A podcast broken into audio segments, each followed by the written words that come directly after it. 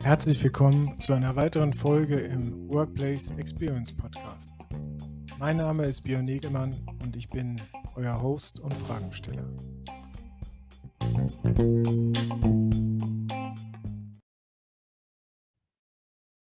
Ja, hallo, ich darf alle ganz herzlich begrüßen hier zu einem weiteren Interview in, unserer Inter in unserem Interview-Podcast zum Status quo der digitalen Transformation der Arbeit und des, äh, natürlich der Entwicklung rund um das Thema Workplace Experience.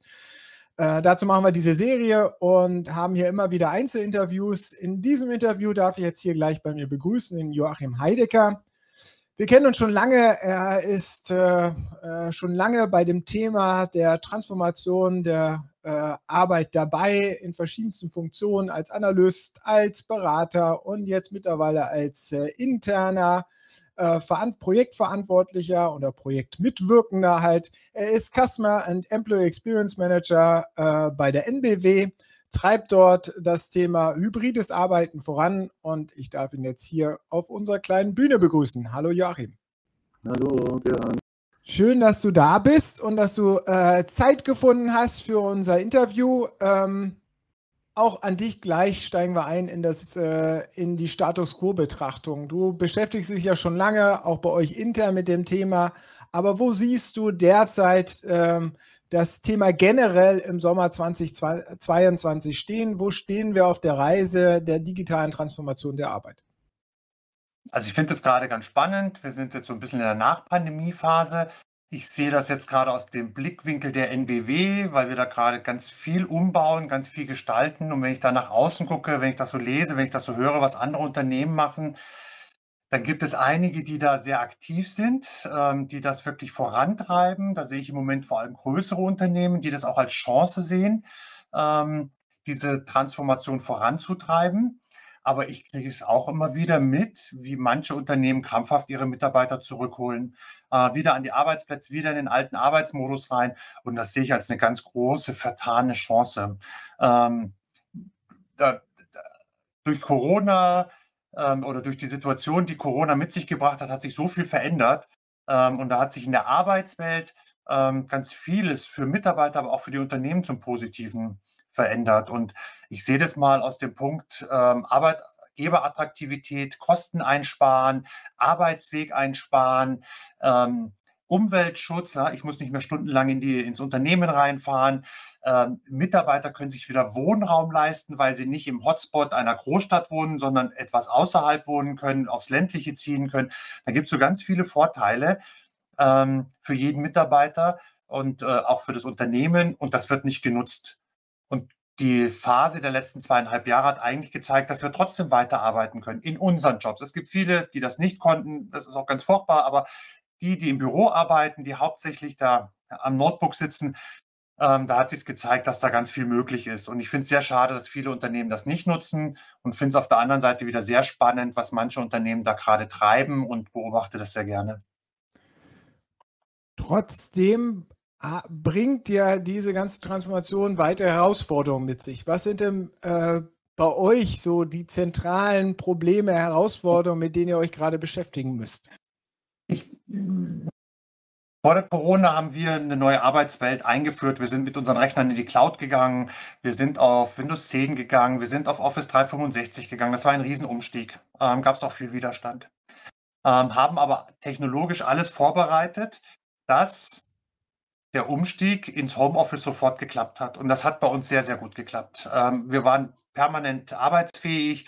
Ähm, es hat keine Einbrüche gegeben. Nach einer Woche hat jeder einen Monitor und Notebook zu Hause gehabt und was weiß ich.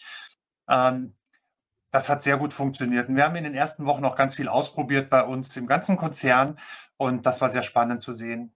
Und jetzt merke ich gerade der, um, äh, der Übergang in diese Vor-Ort-Welt wieder. Also man kann wieder ins Büro teilweise oder jetzt auch vollständig, aber viele bleiben auch zu Hause.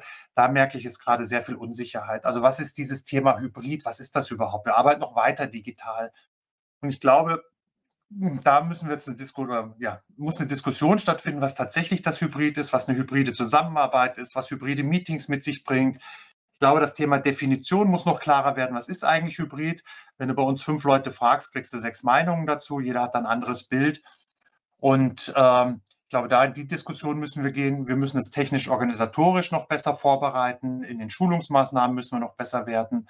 Und wir müssen eine Diskussion anstoßen, was eigentlich synchrone und asynchrone Arbeit eigentlich bedeutet. Weil in dieser Welt, wo mir mein Kollege nicht mehr jeden Tag gegenüber sitzt, sondern ich eigentlich nicht mehr weiß, wo er ist gerade. Wir reden auch nicht von Homeoffice, sondern vom mobilen Arbeiten. Da muss ich anders lernen, zusammenzuarbeiten. Und da ist die, das Thema Asynchronität ganz wichtig. Und das ist das, was wir gerade versuchen, bei uns aufzuarbeiten und in den Konzern reinzubringen, äh, dass es egal ist, wer wann wo arbeitet, immer im Rahmen der betrieblichen und gesetzlichen Regelungen. Aber drumherum ist egal und wir können trotzdem zusammenarbeiten. Und da sehe ich ganz viele Chancen, aber es ist im Moment auch ein Problem, das zu vermitteln. Bei dem Pro ersten Problemaspekt geht es ja so ein bisschen um Rahmenbedingungen und Richtlinien, äh, die man noch zu setzen hat. Ist das die Ursache, dass das einfach noch nicht geschehen ist, dass das auch vielleicht in der Zeit noch nicht geschehen konnte, dass man da ganz klar noch diesen organisatorischen Rahmen besser ausdefinieren, definieren, ausspezifizieren muss? Also ich glaube, dass uns die Erfahrungswerte fehlen, ähm, wie wir da neu zusammenarbeiten. Teile der Kollegen sind wieder zurück, Teile sind noch zu Hause, Teile werden auch zu Hause bleiben. Ähm, und ähm, das müssen wir gerade lernen. Ja, wie Kinder, die gerade neue Spieler finden, da kommt eine Regel nach der anderen dazu, bis man richtig vernünftig miteinander spielen kann. Und ich glaube, das müssen wir auch machen. Und es muss auch spielerisch erfolgen, ausprobieren, testen, äh, nicht gleich aufgeben. Äh, wenn das mit der Hardware gerade nicht funktioniert, dann nochmal machen oder sich zeigen lassen. Und ähm, da tasten wir uns gerade so heran. Und das ist eben nicht wie beim, bei der ersten Phase, wo wir von heute auf morgen alles können mussten, sondern jetzt ist gerade so ein schleichender Übergang und das müssen wir ausprobieren gerade. Und ich glaube, dass wir ähm, uns klar werden müssen, was passiert jetzt. Das ist vielen noch nicht klar, was tatsächlich anders wird. Ähm, ich glaube, wir haben gerade ganz viele Chancen, anders zusammenzuarbeiten. Und ähm, ich habe da auch noch nicht alle Antworten, auch noch nicht alle Ideen, aber ich glaube, da wird ganz viel passieren. Es hat einen riesen Schub gegeben. Und ja, wir müssen ein gemeinsames Verständnis entwickeln, welche Erfahrungen wir gemacht haben und welche Herausforderungen in den nächsten Jahren für uns als Konzern, als Energiekonzern, aber auch für alle anderen Unternehmen anstehen. Und da sind, glaube ich, derer ganz viele, unabhängig von den aktuellen Krisen. Ähm, und ähm, ich glaube, wir können mit dieser Zusammenarbeit, wie wir sie jetzt machen, mit der hybriden Zusammenarbeit, ganz viele Herausforderungen besser bewerkstelligen. Was du da beschreibst, ist ja so ein iterativer Adoptions- und Lernprozess, also wo wir neue äh, äh, Ansätze lernen, äh, sie anwenden, sie dann wiederum als Standards für uns definieren, für die Organisation definieren. Kann man das noch irgendwie befördern? Kann, gibt es da eine Lösung sozusagen, wie man das schneller voranbringt? Also die schnelle Lösung habe ich nicht, weil wir bei uns im Konzern gesagt haben, wir nutzen das als eine ganz große Chance und bauen tatsächlich den gesamten Konzern um. Ähm, wir haben vor zwei Jahren angefangen zu planen. Wir haben letztes Jahr ganz konkret angefangen. Wir haben mit jedem Team im Konzern, weit über 1000 Teams, Workshops durchgeführt, ähm, wo sie sich mit dem Thema Zusammenarbeit beschäftigt haben. Für manche war das selbstverständlich, für andere war das ganz neu. Ähm, in der nächsten Etappe, wo wir uns jetzt gerade befinden, ist, dass wir wirklich alle Räumlichkeiten umbauen. Jeder Mitarbeiter, jede Mitarbeiterin hat die Entscheidungsfreiheit gehabt, in Abstimmung mit dem Team zu sagen, ich arbeite überwiegend mobil oder im Büro. So, und ein Großteil, also über, weit über 50 Prozent haben gesagt, sie wollen überwiegend mobil arbeiten. Das heißt, ganz viele Schreibtische werden bei uns nicht mehr besetzt sein. Deswegen bauen wir den Konzern um. Großteil der Schreibtische kommen raus. Die Kollegen und Kolleginnen, die einen festen Arbeitsplatz weiterhin haben wollen, bekommen den. Der wird auch wieder aufgebaut, aber die frei gewordenen Flächen werden zu agilen Kommunikationsflächen. Und das verändert gerade ganz viel bei uns. Wir haben ganz, ganz viel Gestaltungsmöglichkeit. Wenn ich ins Büro fahre, gehe ich nicht mehr an den Schreibtisch. Ich fahre nicht zum Arbeiten ins Büro, es hört sich doof an, sondern ich fahre dorthin, um mich mit meinen Kolleginnen und Kollegen zu treffen, um mich auszutauschen, um ihnen was zu zeigen, mit ihnen zu diskutieren. Aber nicht, um eine Präsentation vorzubereiten, um irgendwas zu schreiben oder sonst irgendwas zu machen. Das kann ich zu Hause machen. Gleichzeitig versuchen wir uns auch ganz viele Gedanken zu machen, was mit unseren technisch-gewerblichen Kollegen im Netzebereich, im Kraftwerksbereich ist. Die haben diese Freiheit natürlich nicht. Aber auch da sind wir dran und versuchen für sie die neuen Möglichkeiten so gut wie möglich ähm, ähm, zu gestalten, zum Beispiel über das Thema Digitalisierung, also viele Arbeitsabläufe zu digitalisieren, Wege zu verkürzen und ihnen auch mehr Freiheiten zu geben. Ein Kollege hat mir gerade gesagt, der ähm, ähm, ist im Wasserkraftwerk unterwegs, der kann sich jetzt den Nachmittag, wo er viele Telefonate macht, kann er jetzt auch von zu Hause machen. Er muss nicht mehr im Werk sein. Ja? Das ist was Kleines, aber für ihn einen großen Gewinn. Und sowas versuchen wir gerade zu machen. Und deswegen, ich habe keinen kleinen und keinen schnellen Vorschlag, sondern unser Vorschlag ist bei der MBW, nehmt das ernst und geht den großen Schritt. Und ich sehe bei uns ganz viele positive Entwicklungen. Wir haben dieses diese Hochglanz-Transformationsfolien wirklich zum Leben erweckt. Also bei uns ist ganz viel Bewegung drin, auch viel Kritik. Natürlich möchte das nicht jeder so machen, aber im Großen und Ganzen bewegen wir unheimlich viel gerade und es macht riesen Spaß, dort mitzuarbeiten und auch die Schritte, die irgendwann kommen werden, mal schon anzudenken, was das für unseren Konzern eigentlich bedeutet in Zukunft, wie wir dort arbeiten wollen.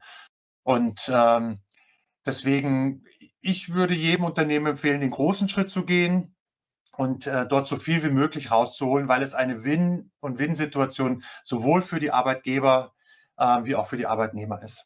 Kann man diesen großen Schritt gleich immer für die gesamte Organisation machen oder muss man vielleicht auch klein starten und dann immer sukzessiv mehr Organisationsteile reinholen? Und wenn ja, diesen Weg, wie kriegt man dann, wie skaliert man das? Wie bringt man ja. mehr mit an Bord, ohne sich zu übernehmen?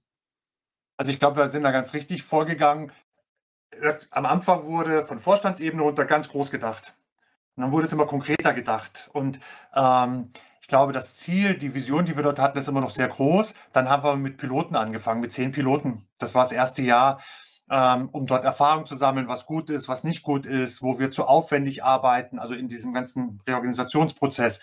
Und da haben wir unheimlich viele Lehren draus gezogen und gehen jetzt in den nächsten Schritt und gehen in den ganzen Konzern. Das ist ein paar Dimensionen größer dann.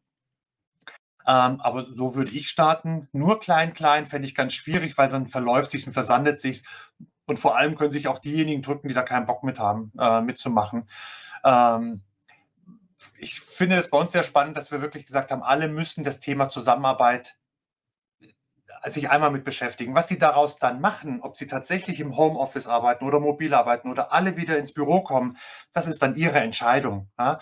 Ähm, aber sich damit zu beschäftigen ähm, und da einen gewissen Druck auszuüben oder einen, einen Rahmen vorzugeben, den jeder durchlaufen muss, ähm, das finde ich schon als sehr, sehr sinnvoll. Das tat bei uns, bei ganz vielen Leuten sehr, sehr gut. Einfach mal die, sich die Zeit zu nehmen, darüber nachzudenken, wie wollen wir arbeiten in Zukunft.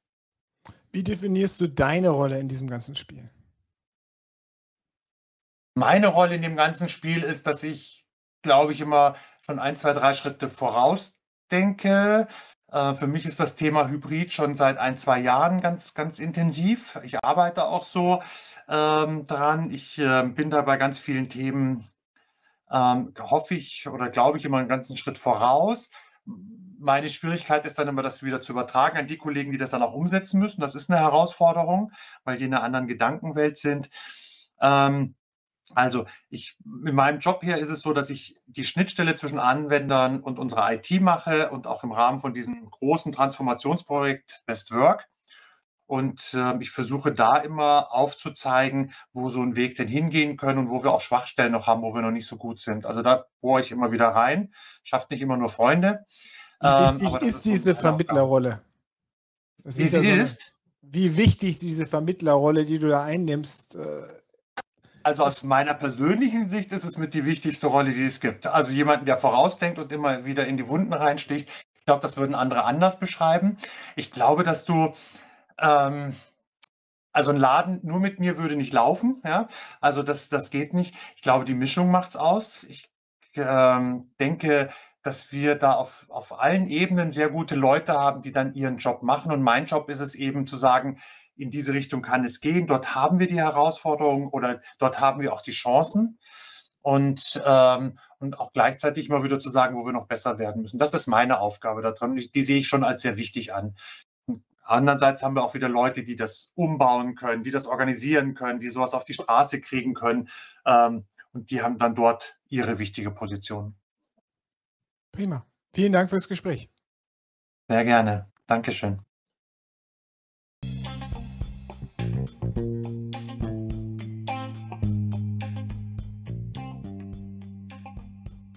Das war der Workplace Experience Podcast. Verpasst nicht die nächste Folge und abonniert uns noch heute auf den gängigen Audioplattformen. Sichert euch auch euer Ticket zum Workplace Experience Summit am 28. und 29. September auf der Website shift-work.de.